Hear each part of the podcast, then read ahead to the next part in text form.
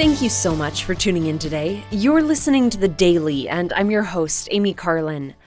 My husband and I were talking about Laman and Lemuel the other day and how they compare to their brothers, especially to Nephi.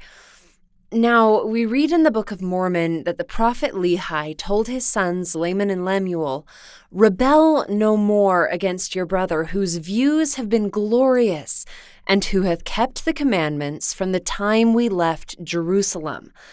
Now, we thought it was interesting that Lehi specified a time frame here. He didn't say that Nephi was always good or that Laman and Lemuel had always disregarded the commandments. The Book of Mormon tells us that Nephi was taught in the language of his fathers, which included the learning of the Jews and the language of the Egyptians. Now, Lehi's children were probably raised in fairly easy circumstances with anything they could want. We know they received an education. We know that they had lots of gold and silver, and we learned the latter when they returned to Jerusalem to try to buy the brass plates from Laban. We thought that it's possible that none of Lehi's family really had to face a trial of their faith until after Lehi had already become a prophet.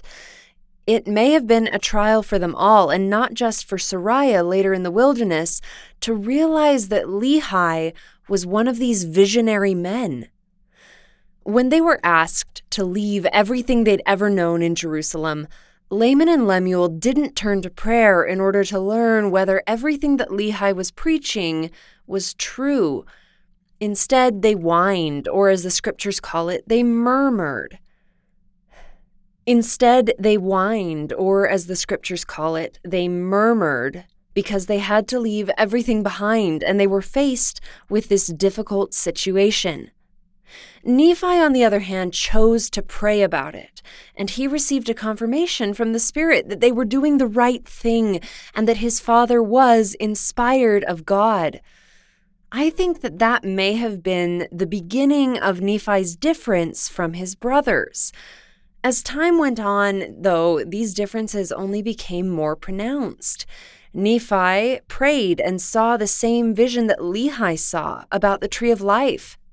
When everyone else in his family was frustrated and feared they would starve after his steel bow broke while hunting, he turned to the Lord to pray about where to find food. Nephi recognized their blessings in this difficult time. He received revelation to build a boat, and he completed the task in spite of laughing and mocking from his brothers, who didn't believe that he could do a thing so far outside his own knowledge and his own experience. He reminded them of the mighty miracles that God had worked among the children of Israel at the time of Moses, and his faith never wavered.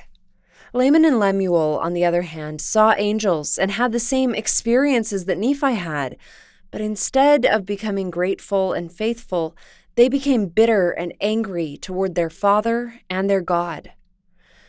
How can we follow Nephi's example? How can we be courageous even through trials and struggles that may seem to make no sense? How can we face them with joy and faith in God?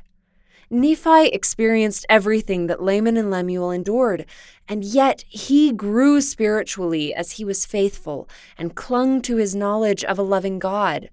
Like Nephi, if we seek truth, we will find it. Through prayer and an earnest desire to do what is right, we can be strengthened. We can learn for ourselves to trust the prophets, even when they ask us to do hard things we can receive confirmation and knowledge through the Spirit of God.